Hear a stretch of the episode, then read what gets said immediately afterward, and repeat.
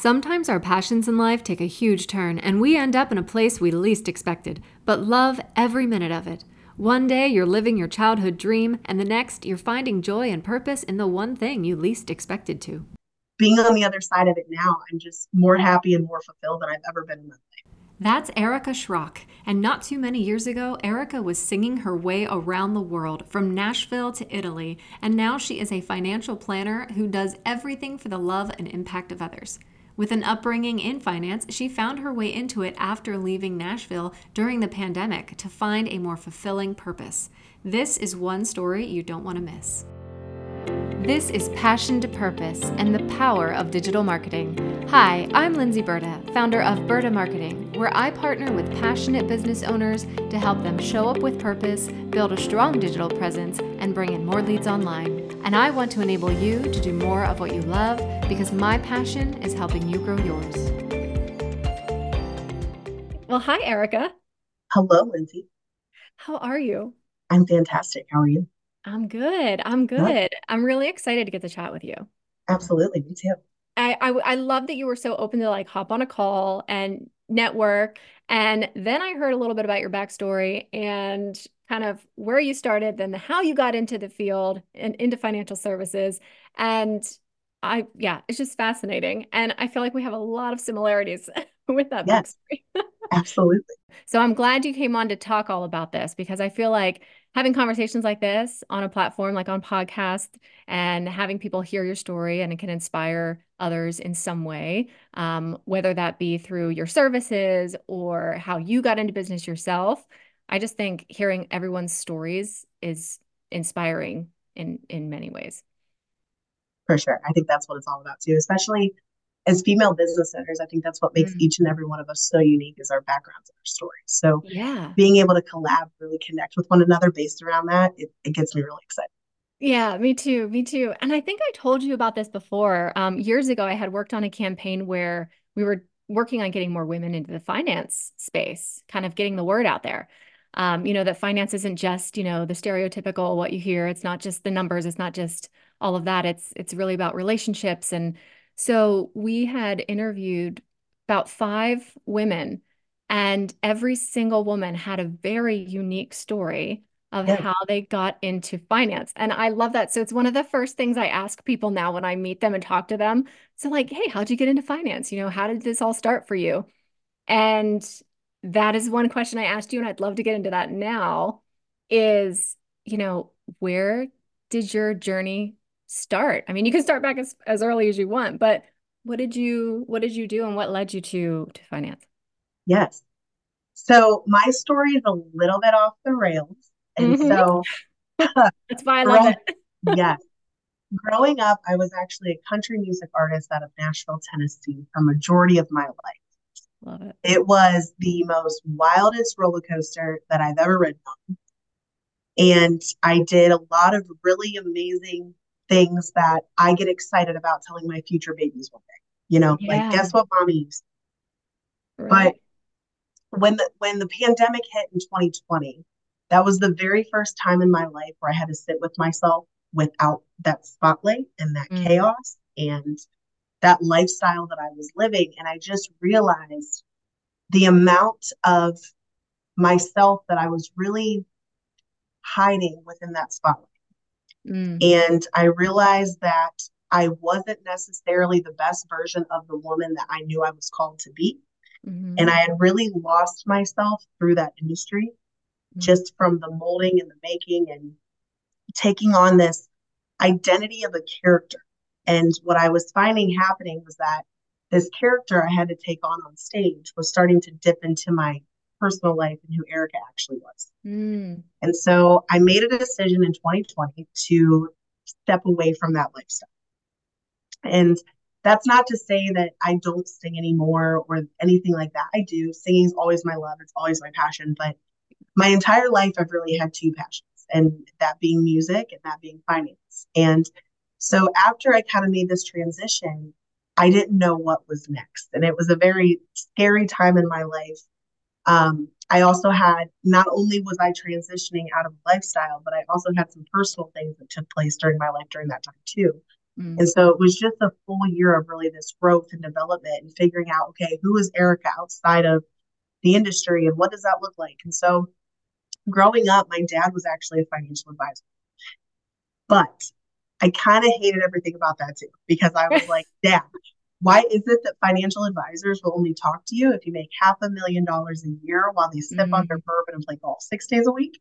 and so the more research I did, I said, you know, I, I do love finance. This is a space yeah. that I'd love to be in and impact people, but I want to do it really, really different. And so yeah. I learned that if I opened my own practice, I only had to really listen to Uncle Sam and compliance. But yeah, yeah, through compliance, that, of course, yes. And so through that, I went on this journey of just impacting women mm. and being able to be that resource in her life that because finance is terrifying, it's scary. Um, it's a very hard thing to understand for a lot of people. A lot of people find money to be very emotional. Um, and just certain struggles that, and especially as women, I think we have different struggles than a lot of others, right? Right. And so I went on this path of opening my own practice where I could just love and impact other women and teach them that there is an avenue for you, there is a pathway for you. I'm just here to teach you. And yeah. so mm-hmm. through that, I've done things like not charging for my time. So mm-hmm. I allow companies to pay me, not my clients. And I never discriminate mm-hmm. based on income. So I've got mm-hmm. clients that are starting a business on 10K. I've got clients that are well established that run their business on 10K. So oh, it's yeah. just all about her and it's about her goals and her dreams. Um, and just being able to be that staple in her empire that allows her to go where she wants to go. So yeah. that's kind of where I am today, kind of how I got here. Um, massive transition, but being on the other side of it now, I'm just more happy and more fulfilled than I've ever been in my life. So I love that. I love that. And I love just what you last said. I love that you're open to everybody, like you're welcoming to everybody and Absolutely. talking to everybody. Um, because I think that's so true. A lot of people feel like, oh, well, I'm not even going to reach out to an advisor because you have to have, like, that's like the stereotype, right? You have to have yes. all this money to invest. And it's like, well, you can talk to an advisor, um, you know, just to see how to get to that point. Yes, you know? absolutely. So, yeah, yeah. So I would love to go back a little bit too and talk about the music as well, sure. just because we have that in common. Yes. We have that in common for sure. So, from a very young age, for me, I mean, music was always a part of my life as well. Um, and then the age of 14 is when I first stepped on a stage and terrified as could be, right? But then quickly, quickly fell in love with it. Yeah. And I had the aspirations as well as like going to Nashville. I never did. I went to Nashville to visit, but I never moved there as far as like pursuing music. Kept it local. Um, actually sang with a national tribute band for a while, so got a little taste of like the bigger stage, that sort of thing. Lots of fun. But kind of like you, after a while, I felt like I wasn't doing it as much for me anymore. Um, I was doing it just to, oh, I didn't want to let anyone down. And like you said, it's not that you don't love it and you still don't like sing or, you know, perform. Like I cook when every, every night I'm cooking dinner, I'm singing. Yeah. right. Are you like that? Do you like just oh, sing around the absolutely. house? It's like absolutely. all the time. My, yeah. my car rides, one rock concerts every day. Yes. yes. Oh, oh, you would be fun on a road trip, I'm sure. Yes. I love singing on road trips.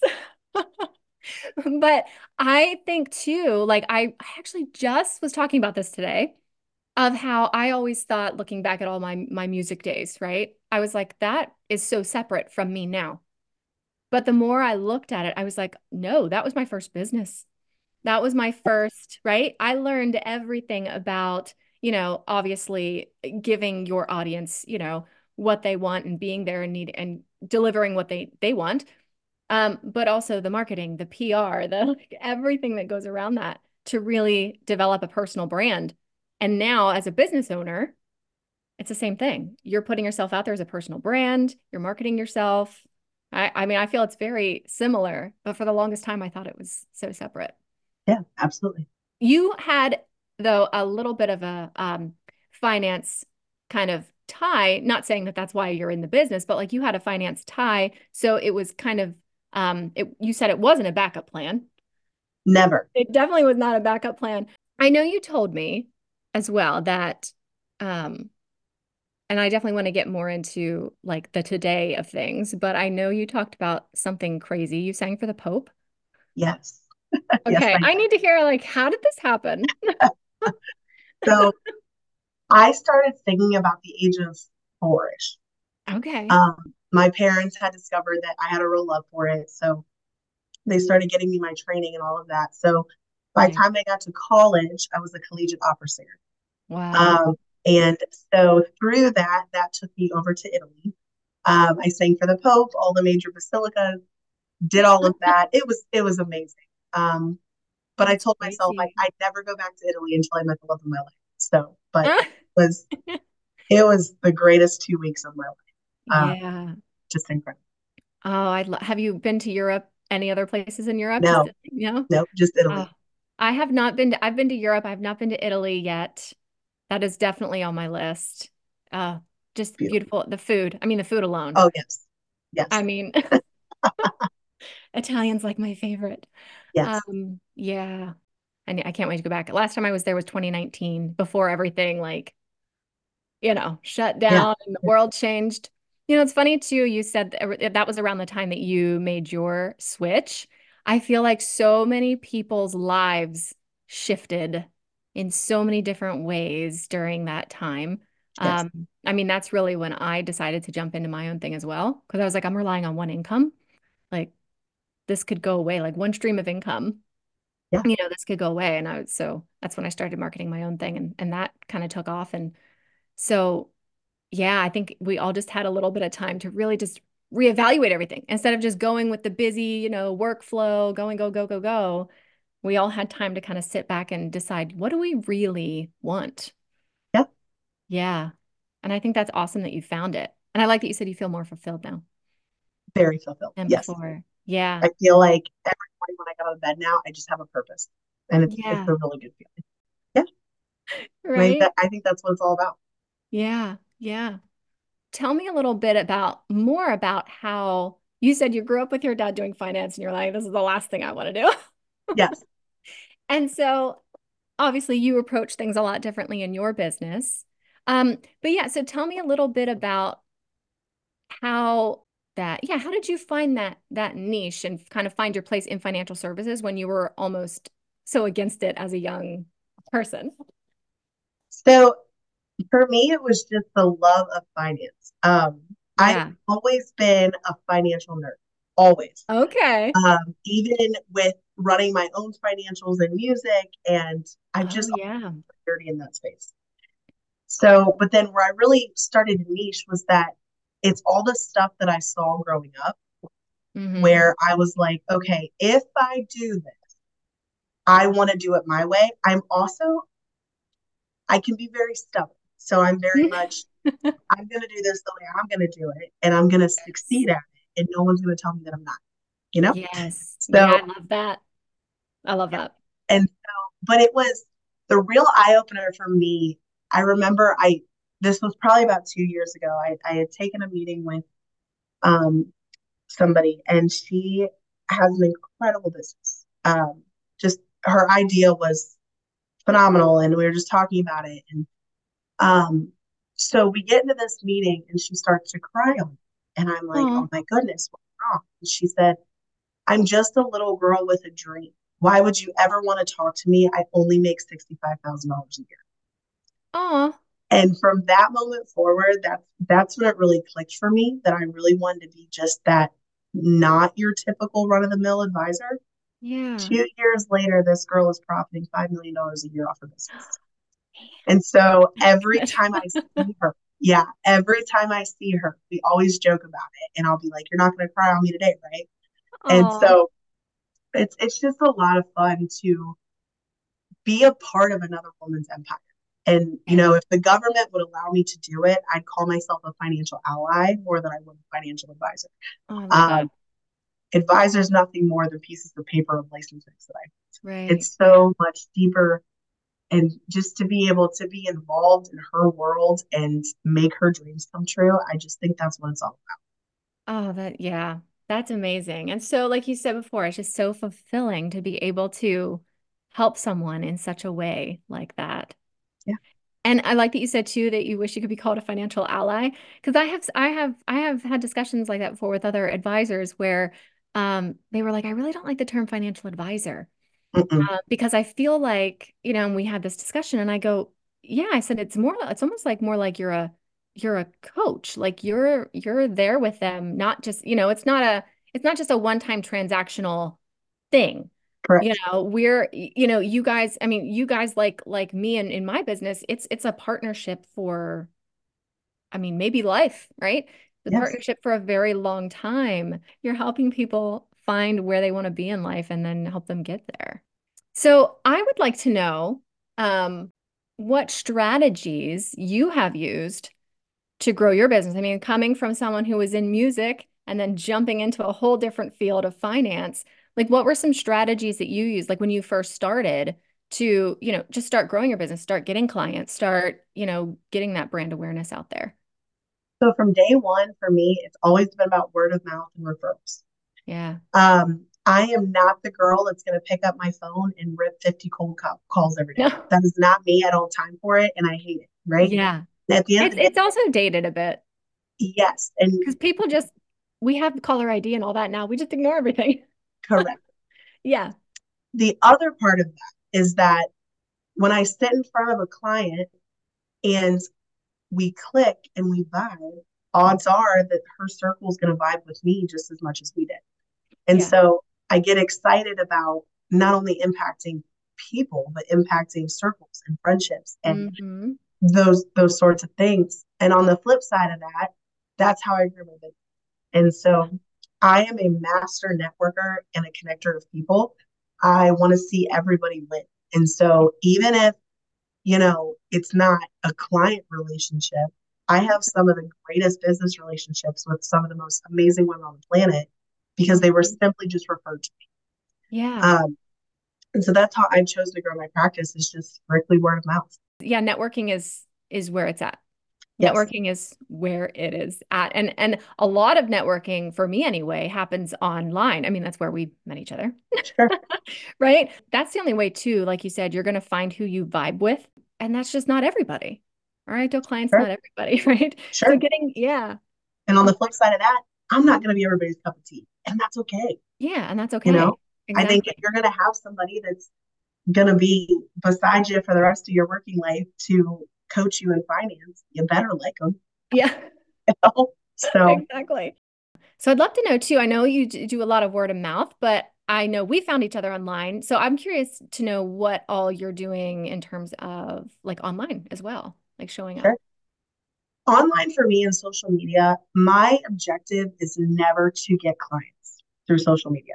hmm My number one objective for social media is to collaborate with other women. And so there was a big time. We all joke about how it's lonely at the top, right? And how you got to find your tribe. And Yeah. uh, when I talked about kind of that 2020 headspace for me and, and those pivotal moments, when I came out of my music career, I couldn't believe how many people were in my life for my music. And it became very evident when I left the seat. And so I went through this journey of kind of figuring out like who is my tribe. Yeah. And to be honest, here I am four years later, and I still don't know that I'm entitled. But what I do know is that there are women that I, you know, it's funny to me when I have a business crisis, I do not pick up my phone and call my girlfriends that I've been friends with my entire life. I pick up that phone and I'm calling Becky in Idaho, who I know has failed six businesses, who can mm. pick me up on a Tuesday afternoon, all because we connected over an Instagram message. And I think Oh, so true. being able to find those women who think like me, act like me, and can move like me, and being able to build empires together in whatever capacity that looks like, to really take on our life together and break down boundaries and break down these barriers that not only have been on women for so long, but Mhm. women in business for so long. And Yeah. I just think collaborations happen at the top. And I think that's what makes business life worth living. I really do. I am 100% on board with that. I have met some of, I would even call them my best friends through just building a community online of like-minded professionals. And it doesn't even matter what what industry we're in.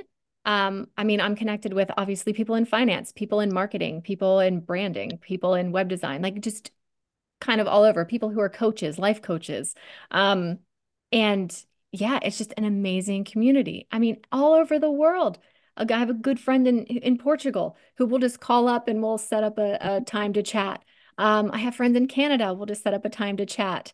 Um, and yeah, we just chat and we talk about business because they get it. Yeah. Right? They get it. Not everyone's going to get it. Um, and yeah, oh, it's and you just learn so much from one another. And oh, it's it's amazing. It's amazing. This podcast is a lot uh, for a lot of business owners.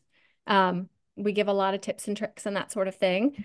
So when it comes to as a business owner and your finances, are there any, I know it, it's very unique to each individual, um, but is there any kind of uh, couple of things maybe we could dive into and talk about that you think a business owner really needs to pay attention to? Yeah. I have something that I like to call the 20 60 20 rule. It's very okay. basic, but I I preach it to all my clients all the time.